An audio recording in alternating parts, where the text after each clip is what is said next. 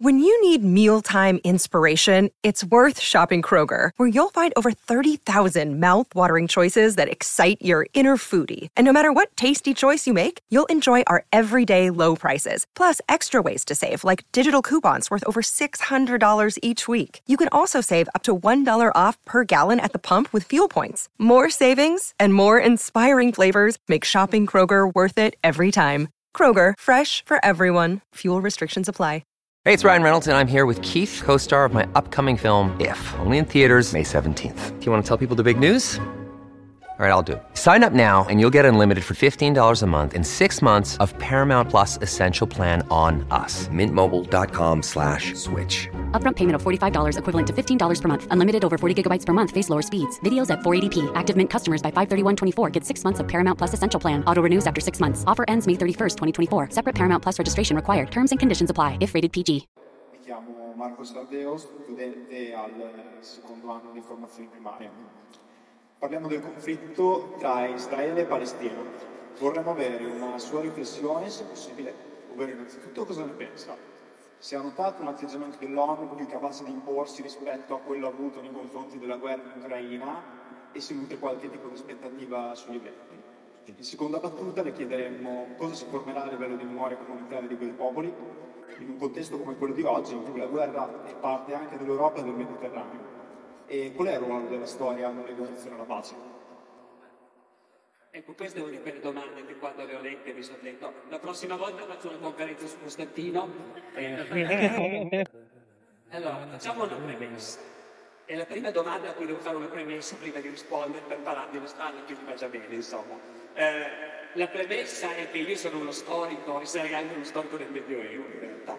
Poi vivo in questo mondo in cui e di nuovo maledizione non posso fare a meno di fare il confronto con il mondo in cui vivevo da bambino. Il mondo in cui vivevo da bambino era un mondo in cui sui nostri libri di scuola, all'elementare, a un certo punto, alla fine, arrivati alla contemporaneità, c'era la foto del palazzo di vetro. E la foto del palazzo di vetro era una cosa straordinariamente impressionante perché il libro di testo è quello che mi insegnavano, ti dava l'impressione che quello fosse il cuore del mondo, qualcosa che non c'era prima, ma adesso da pochi anni c'è l'ONU, ci sono le Nazioni Unite e il mondo è cambiato, è un'altra cosa ed è cambiato in meglio. Ed è un luogo più solido, più sicuro, e l'umanità è più compatta di prima. Il Palazzo di Vetro era un luogo mitico, e di fatto l'ONU contava anche di più di quello che conta adesso, perché in realtà io so benissimo che già solo per i telegiornali che guardavano i miei al tempo della guerra del Vietnam, il nome di U Thant, segretario generale dell'ONU, era il nome per me da bambino familiare. Era uno degli uomini più importanti del mondo, di cui si parlava continuamente. Già il suo successore, che fu credo Vadain, sì, si parlava anche di lui, ma chi poi sia stato segretario generale dell'ONU in seguito, francamente, non ricordo di essere rimasto particolarmente impressionato da quei nomi, no? Allora, eh, l'ONU è stato qualcosa che per un momento ha dato l'impressione di cambiare il mondo.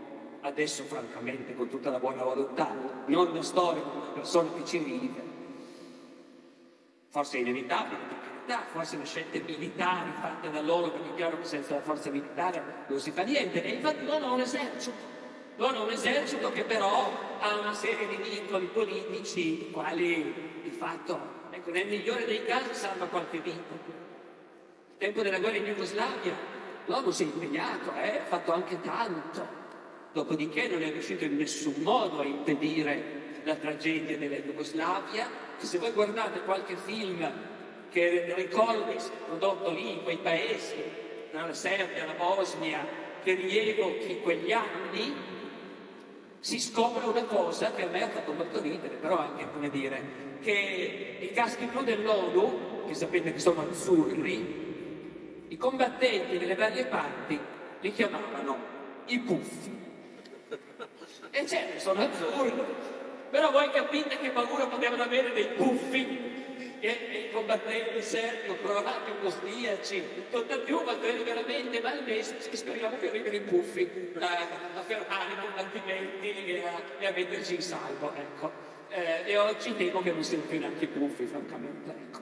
Eh, sensazione da persone che vive nel mondo di oggi interessandosi molto di più al Medioevo che non al mondo di oggi, ecco. E quindi sapendone meno di quasi tutti voi sul mondo di oggi. Però la sensazione fortissima è quella. E poi, poi niente. Io devo dire che tanto il conflitto tra Israele e i palestinesi quanto il conflitto tra Russia e Ucraina sono proprio degli esempi, come dire, da manuale di come al di fuori del nostro ristretto Occidente dove apparentemente sono sopiti i vecchi conflitti e, come dire, nessun tedesco sogna più di conquistare l'Alsazia-Lorena e nessun francese pensa più con risentimento ai tempi in cui gli elmi chiodati sfilavano sotto l'arco da trionfo e beh, apparentemente e no, ecco, e anche l'Inghilterra, la Francia che hanno alle spalle secche. Apparentemente il nostro Occidente non è più condizionato dalla memoria storica di ogni popolo. Invece si scopre che altrove nel mondo la memoria storica di ogni popolo ha una forza enorme. E la memoria storica di ogni popolo, non solo tutti i popoli, ma certamente in entrambi i casi di cui stiamo parlando in questi tempi, tanto nel caso degli israeliani e dei palestinesi, quanto nel caso degli ucraini e dei russi, la memoria storica in realtà poi tende a riassumersi in questo. Ricordiamoci tutte le brutte cose che ci hanno fatto. La nostra storia è la storia di come siamo sempre stati aggrediti, minacciati, delle atrocità che abbiamo subito e siccome le atrocità nella storia degli ultimi secoli si sprecano, eh, ognuno di questi popoli in realtà ha subito così tante atrocità da poter riempire tutti i libri di storia di cui ha bisogno a scuola. E delle atrocità che ha commesso non ha nessuna voglia di ricordarsi, e meno che mai di raccontarle ai, ai suoi bambini. E in linea di massima la sensazione è quella. Sensazione di tuoi popoli chiusi dentro la propria memoria storica dove in questo caso la memoria non è necessariamente, come dicevamo prima della memoria individuale, falsificazione, ma ci può essere anche quello per inteso, eh? ma già le cose realmente accadute sono più che sufficienti per convincere un popolo che noi abbiamo tutti i diritti e siamo stati sempre oppressi e perseguitati e loro sono i colpevoli. Ecco. E... Eh, ed è chiaro che, come dire, non è una cosa tanto incoraggiante, eh? perché non è, non è tanto facile, se la sua domanda era anche una proiezione sul futuro, fermo restando che appunto noi storici, ragazzi, è già tanto si raccontiamo qualcosa del passato, eh? Eh, già nel presente non ci capiamo niente come tutti voi, quanto al futuro ne sono più perdere. Però detto questo, certamente non promette bene una situazione in cui in realtà tutte le parti in causa hanno dei motivi per una narrazione, ecco il termine che noi usiamo è questo, la grande narrazione intorno a cui si coagula un popolo, no? Da noi oggi in Occidente conta meno. A chi importa il risorgimento, supponiamo. La resistenza già di più, però anche quella per giorno giorno generazioni sta sfumando in un passato remoto, no? Invece c'è stata un'epoca in cui la nazione italiana si coagulava intorno al risorgimento e in tutti i libri di scuola c'era l'incontro di Teano e tutti i bambini sapevano recitare la battaglia di Galatafini, la battaglia di Milazzo, la battaglia di Specco, o battaglia del Volturno e, e le vie delle città venivano dedicate appunto a gente probabilmente non se lo meritava granché, ma qualunque politicante, un Binghetti qualunque, scuserete qui a Bologna, ma comunque era titolare di, di monumenti strane e piazze, ecco perché aveva partecipato alla grande avventura che è il cuore della nostra storia nazionale.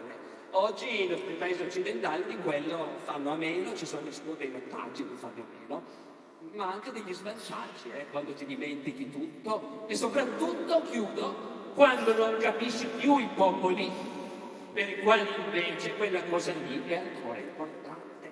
quando non capisci più i popoli per i quali la grande carestia negli anni 30 eh, o l'aggressione nazista al paese sono ancora cose importanti, fondanti, che scatenano riflessi condizionati nell'anima gente, no?